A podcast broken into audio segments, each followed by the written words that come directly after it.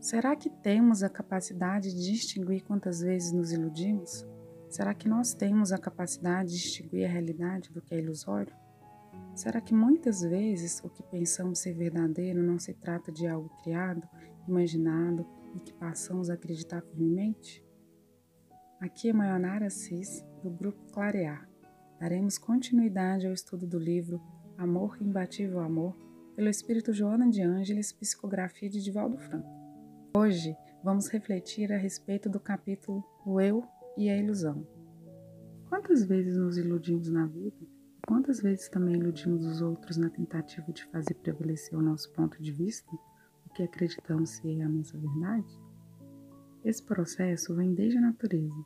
Se bem observarmos, a natureza se trata de uma forma de proteção e perpetuação da espécie. As orquídeas, por exemplo, utilizam a ilusão através da mimetização da fêmea de alguma espécie de inseto, para atrair insetos polinizadores a visitá-lo, e assim polinizar com sucesso sem recompensa alimentar, ao contrário de plantas que ofertam néctar ao inseto polinizador. Temos também a ilusão aplicada pelo pássaro cuco, que é capaz de imitar com perfeição o canto de outros pássaros. E não é só isso. A fêmea coloca os seus ovos nos ninhos de outros pássaros. Assim, fica livre da obrigação de chocar e alimentar o seu filhote. Assim, ela pode entrar em outro ciclo de fertilidade e colocar outros ovos em outros ninhos. Ela faz o processo com tamanha perfeição que até mesmo o ovo ela tenta selecionar colocar nos ninhos de pássaros semelhantes. Estes são exemplos da ilusão da própria natureza, mas a serviço da perpetuação da espécie. Quando adentramos no reino nominal, percebemos que esse processo não se trata mais somente da sobrevivência, mas de um processo egóico. A Joana traz que a trajetória de predominância do ego no ser é larga. A descoberta do eu profundo, do ser real, da individuação, é por consequência mais difícil, mais sacrificial, exigindo todo o empenho e dedicação para ser alcançada. Vemos algo ilusório e o que é pior, Vamos construindo a ilusão da nossa própria autoimagem. Vamos construindo a persona. A persona, segundo os estudos de Jung, se trata de uma máscara projetada, por um lado, para fazer uma impressão definitiva sobre os outros e, por outro, dissimular a verdadeira natureza do indivíduo. Tentamos parecer algo nas relações sociais, ou por determinação do mundo coletivo, ou para nos proteger de certa forma. O problema não é ter persona, porque todos temos. O problema é acreditar que somos somente a própria persona, porque quando isso acontece, nós perdemos contato com a nossa identidade profunda. Vamos formando a nossa persona com as características que acreditamos que serão aceitas dentro dos contextos em que vivemos, guardando na sombra, naquela parte escondida da nossa personalidade, as outras características que são naturais da nossa essência. E isso vai sendo formado durante toda a nossa existência. O problema é que muitas vezes vamos juntando muitas coisas, muitas características na soma e colocando na persona características que não são exatamente as nossas. Ou seja, vivemos em um mundo de ilusão. Tentamos nos iludir e iludimos também os outros. E precisamos confrontar essa identidade parcial que criamos com a nossa identidade profunda e esse processo é bem verificado até mesmo nas propostas religiosas. O próprio Jesus passou pelas tentações das ilusões. Ele estava 40 dias no deserto pensando em si mesmo e em toda a sua trajetória. E certa vez, sentindo fome, ele foi tentado. Ele não transforma essas pedras em pães se tu és filho de Deus? E Jesus respondeu: Nem só de pão vive o homem, pão que Jesus buscava, o pão que ele vinha apresentar à humanidade, era um pão muito mais profundo que saciava não somente a fome do corpo, mas a fome do espírito. E aí, Jesus se livrava da primeira das ilusões. No segundo momento, Jesus foi tentado novamente. Todos esses reinos que tu vês à distância podem ser seus se me adorares. E o Mestre olhando aquele espírito do mal, teria dito: Somente adorarás o Senhor teu Deus. E isso nos ensina que devemos fixar a nossa energia psíquica na busca do eu profundo, de conectar com Deus, que é o Deus da humanidade, mas que também é um Deus interno. E por fim, o Espírito tentou: Não te jogas daqui do alto? Teus anjos virão te socorrer.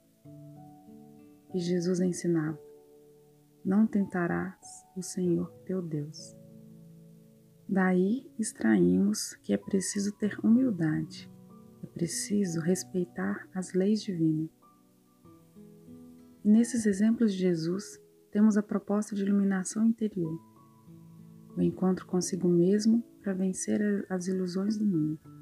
Que neste mundo de tantas imagens, de tantas impressões, de tantas situações que vivemos, o que é verdadeiro, o que é falso, o que é ilusório. Temos que olhar a realidade de nós mesmos e termos um contato profundo com a essência do que somos para não sermos enganados pelas ilusões do mundo. Na natureza, as ilusões vêm a serviço da sobrevivência. Mas, porque ficamos apegados ao ego e ao mundo do ego, acreditamos que devemos nos proteger criando uma mentira a respeito de nós mesmos. A Joana diz que a ilusão é efêmera, quanto tudo que se expressa de maneira temporal.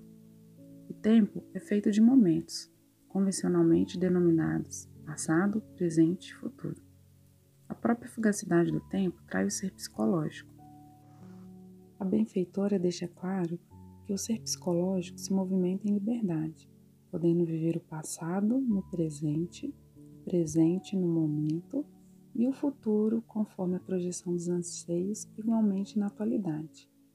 As dimensões temporais cedem de lugar às fixações emocionais que são responsáveis pela conduta do eu profundo. A física nos diz que nós não podemos mudar os eventos do passado. A realidade científica diz que acontecido um evento, ele não pode ser transformado. É certo que não podemos modificar o passado na objetividade dos seus fatos, mas sempre podemos mudar, modificar a forma como nós vemos o passado, porque muitas vezes a nossa lente é pequena para observar certos contextos emocionais. Quantas vezes sofremos por determinada situação vivida e que, sob os olhos de pessoas próximas a nós, foram algo completamente diferente? Porque estávamos sob a ação dos complexos e, sob a ação do complexo, verificávamos a vida sob a nossa sensação de abandono, a nossa sensação de autodesamor, que muitas vezes alimentamos por largo tempo em nossas existências e não percebemos que esse passado da forma como víamos, se tratava apenas de uma ilusão dos complexos. Portanto, devemos sair desse contexto de ver apenas a ilusão do nosso complexo, mas também não trazer a vida sob o realismo rude, e como propõe a Joana, se trata também de uma forma de ilusão, porque a percepção da vida é muito pequena aos nossos olhos, mas para os olhos do espírito é algo muito mais profundo. Quais são as mentiras que vivo? Quais são as ilusões que vivo? Por que elas ocorrem em minha existência?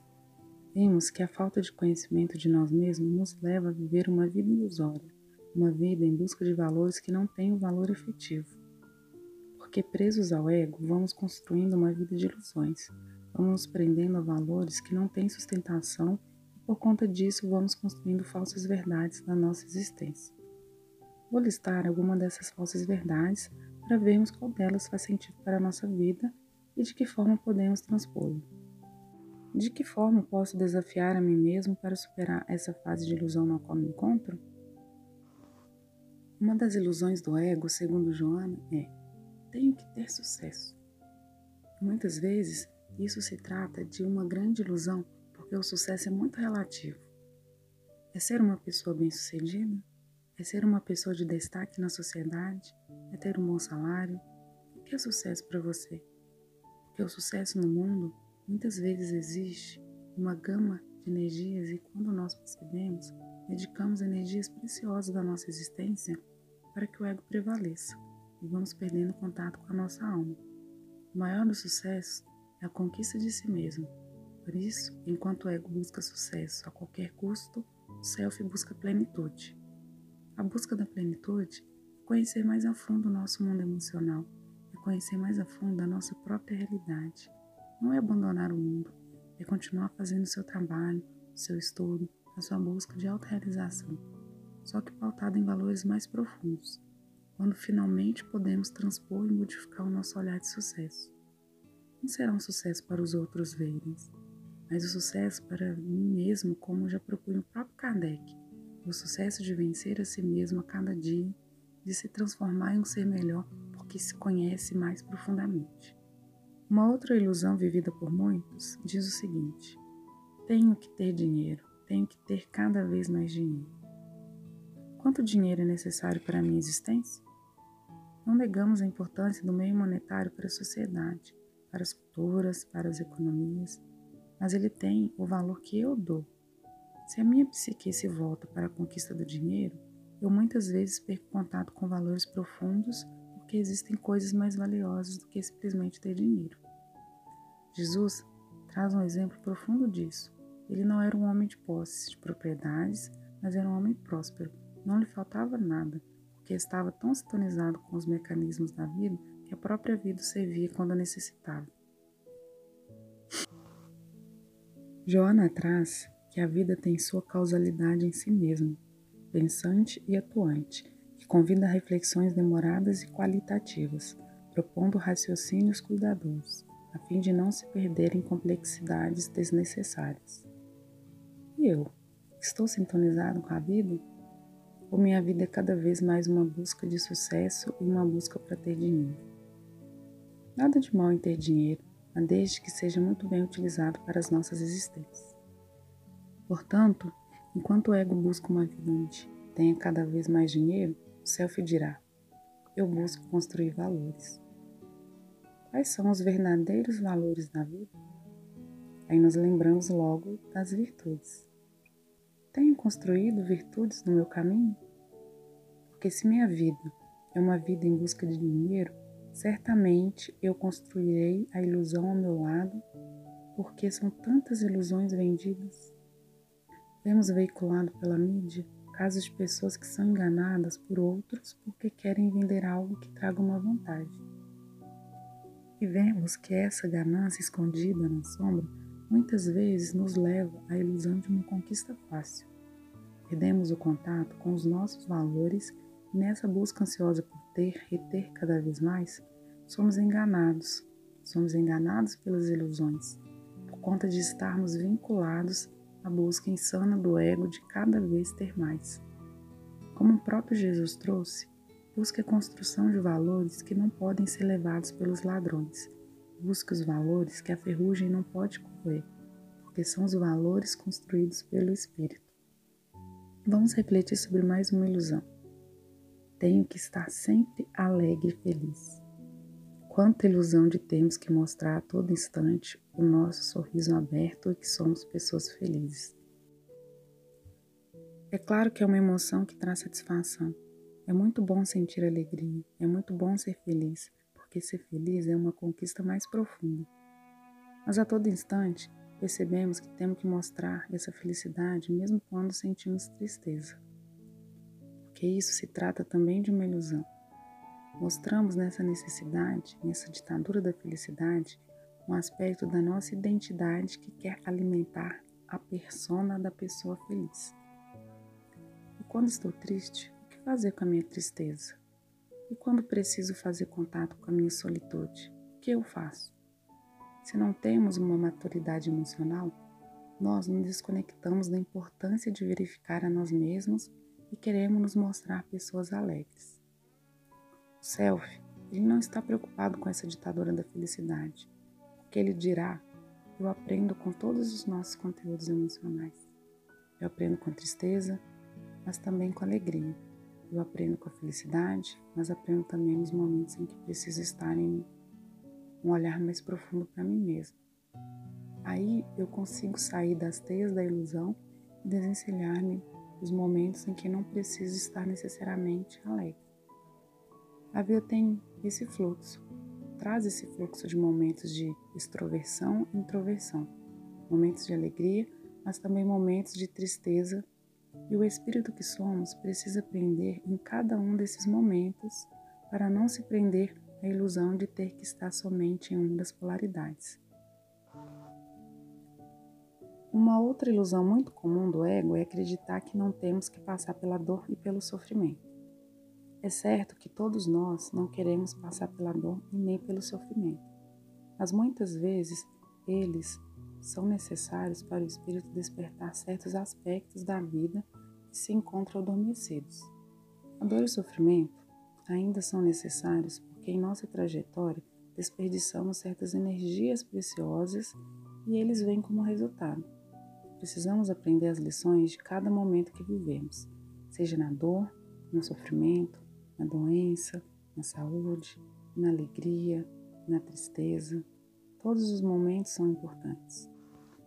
Eu tenho buscado aprender com a dor e com o sofrimento, porque muitas vezes a imaturidade do ego faz com que se construam ilusões e que apeguemos a essas ilusões, ou de cura, ou de tentar fugir daquelas questões que a vida nos apresenta e que queremos fugir de maneira mágica, queremos uma resposta pronta. E quantas pessoas procuram ganhar vantagens em cima da imaturidade do ego que se prende nessa ilusão de não querer enfrentar a dor e o sofrimento? Que são circunstâncias naturais da existência para as quais nós devemos nos preparar? Estou preparado para lidar com a dor? Estou preparado para extrair a lição do sofrimento? E quando eu amadureço, eu passo a evitar as dores que podem ser evitadas. Passo a evitar o sofrimento, porque minha ação está cada vez mais sintonizada com a minha consciência profunda. E aí já não sofro mais, por conta dos valores que a vida me apresenta, porque sei que elas são necessárias para o meu processo de crescimento pessoal. E o ego prossegue no seu processo de ilusão, dizendo: Eu tenho que estar no controle de todas as coisas. Eu consigo controlar todas as coisas que me acontecem? Eu consigo controlar as pessoas? Eu consigo controlar as circunstâncias da própria vida?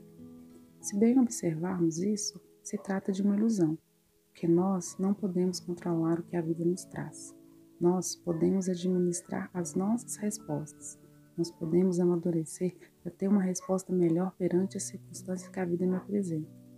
Mas se eu tenho a ilusão de que controlo as coisas, controlo as pessoas, eu me encontro muitas vezes na imaturidade do ego que quer ter tudo para si, do ego que se prende no poder, do ego iludido que pensa que pode controlar as coisas quando na verdade não controlamos. A existência traz mudanças constantes, traz convites constantes para o nosso autocontrole.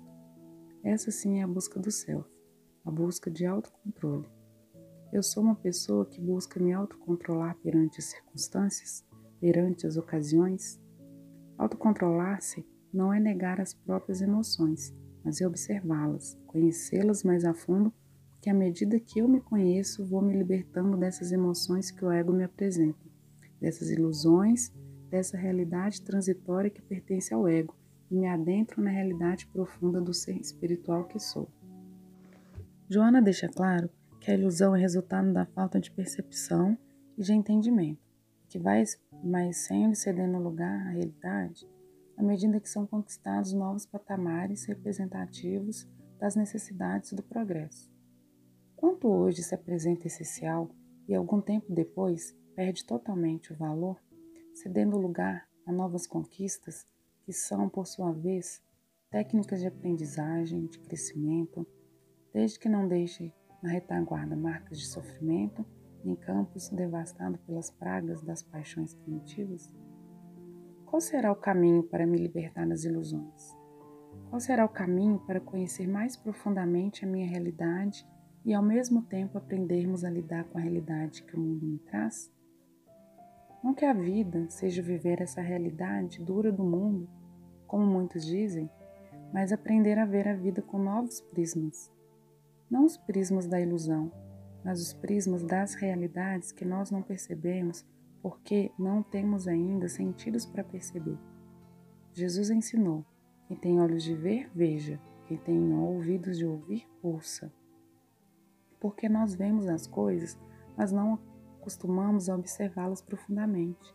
Nós ouvimos com os ouvidos, mas ainda não conseguimos perceber os sons inaudíveis porque os nossos sentidos não estão treinados. Por isso que o processo de lidar com a ilusão nos traz um convite interno para verificar quais são as ilusões que me prendem? A proposta de Jesus é muito clara quando ele diz: Conhecereis a verdade e a verdade vos libertará. De qual verdade Jesus falava? Será que é uma verdade externa ou é uma verdade inerente à nossa própria condição?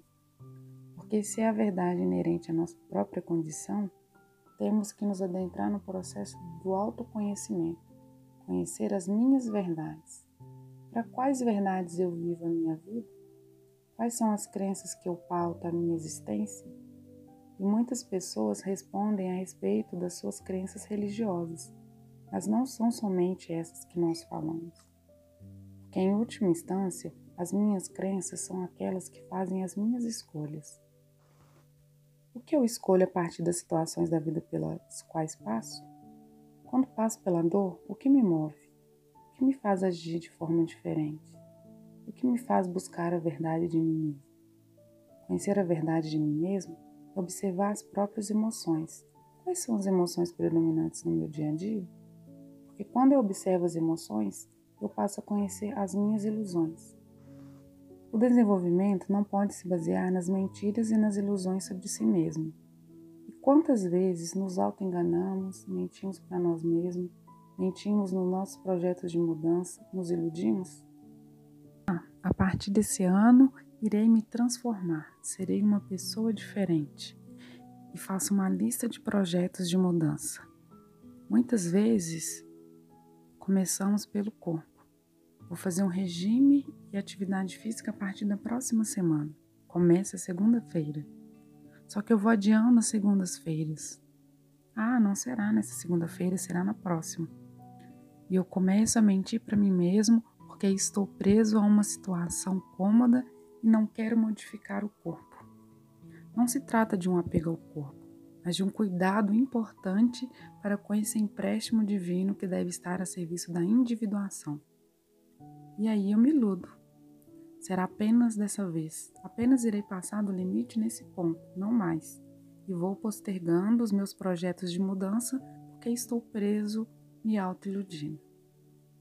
Quando não se trata de uma mudança no corpo, mas de uma mudança nas atitudes, uma mudança no comportamento. Por exemplo, não serei mais rude, raivoso, impaciente, intolerante com as pessoas. Não serei mais negligente para as coisas importantes no meu autodesenvolvimento. Aí vou postergando essas mudanças, me auto-enganando a respeito do meu comportamento, me iludindo e tentando iludir as pessoas com as minhas próprias atitudes ou com a falta delas. Portanto, para encontrar a verdade, é preciso parar de se auto-iludir. Quais são os meus enganos? Quais são as ilusões que me prendem? porque muitas vezes se tratam dos complexos que têm um fundo emocional. Os estudos de Jung estabeleceram que nós somos possuidores de complexos.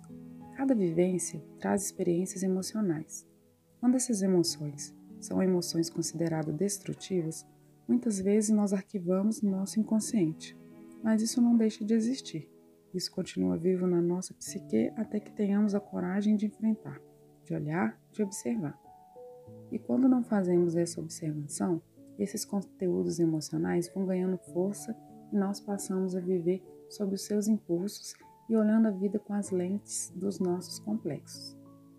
Muitas vezes nos iludimos porque estamos contaminados, estamos constelados, como diz o próprio termo junguiano, constelados pelo nosso complexo.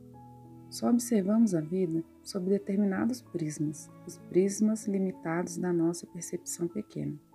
Precisamos avançar, precisamos conhecer mais profundamente a nós mesmos. Por isso, diz Joana de Ângeles, abre aspas, há quem postergue a realidade evitando-a para não sofrer, e existem aqueles que pretendem apoiar-se no realismo rude que não passa muitas vezes de outra forma errônea de ilusão. Fecha aspas.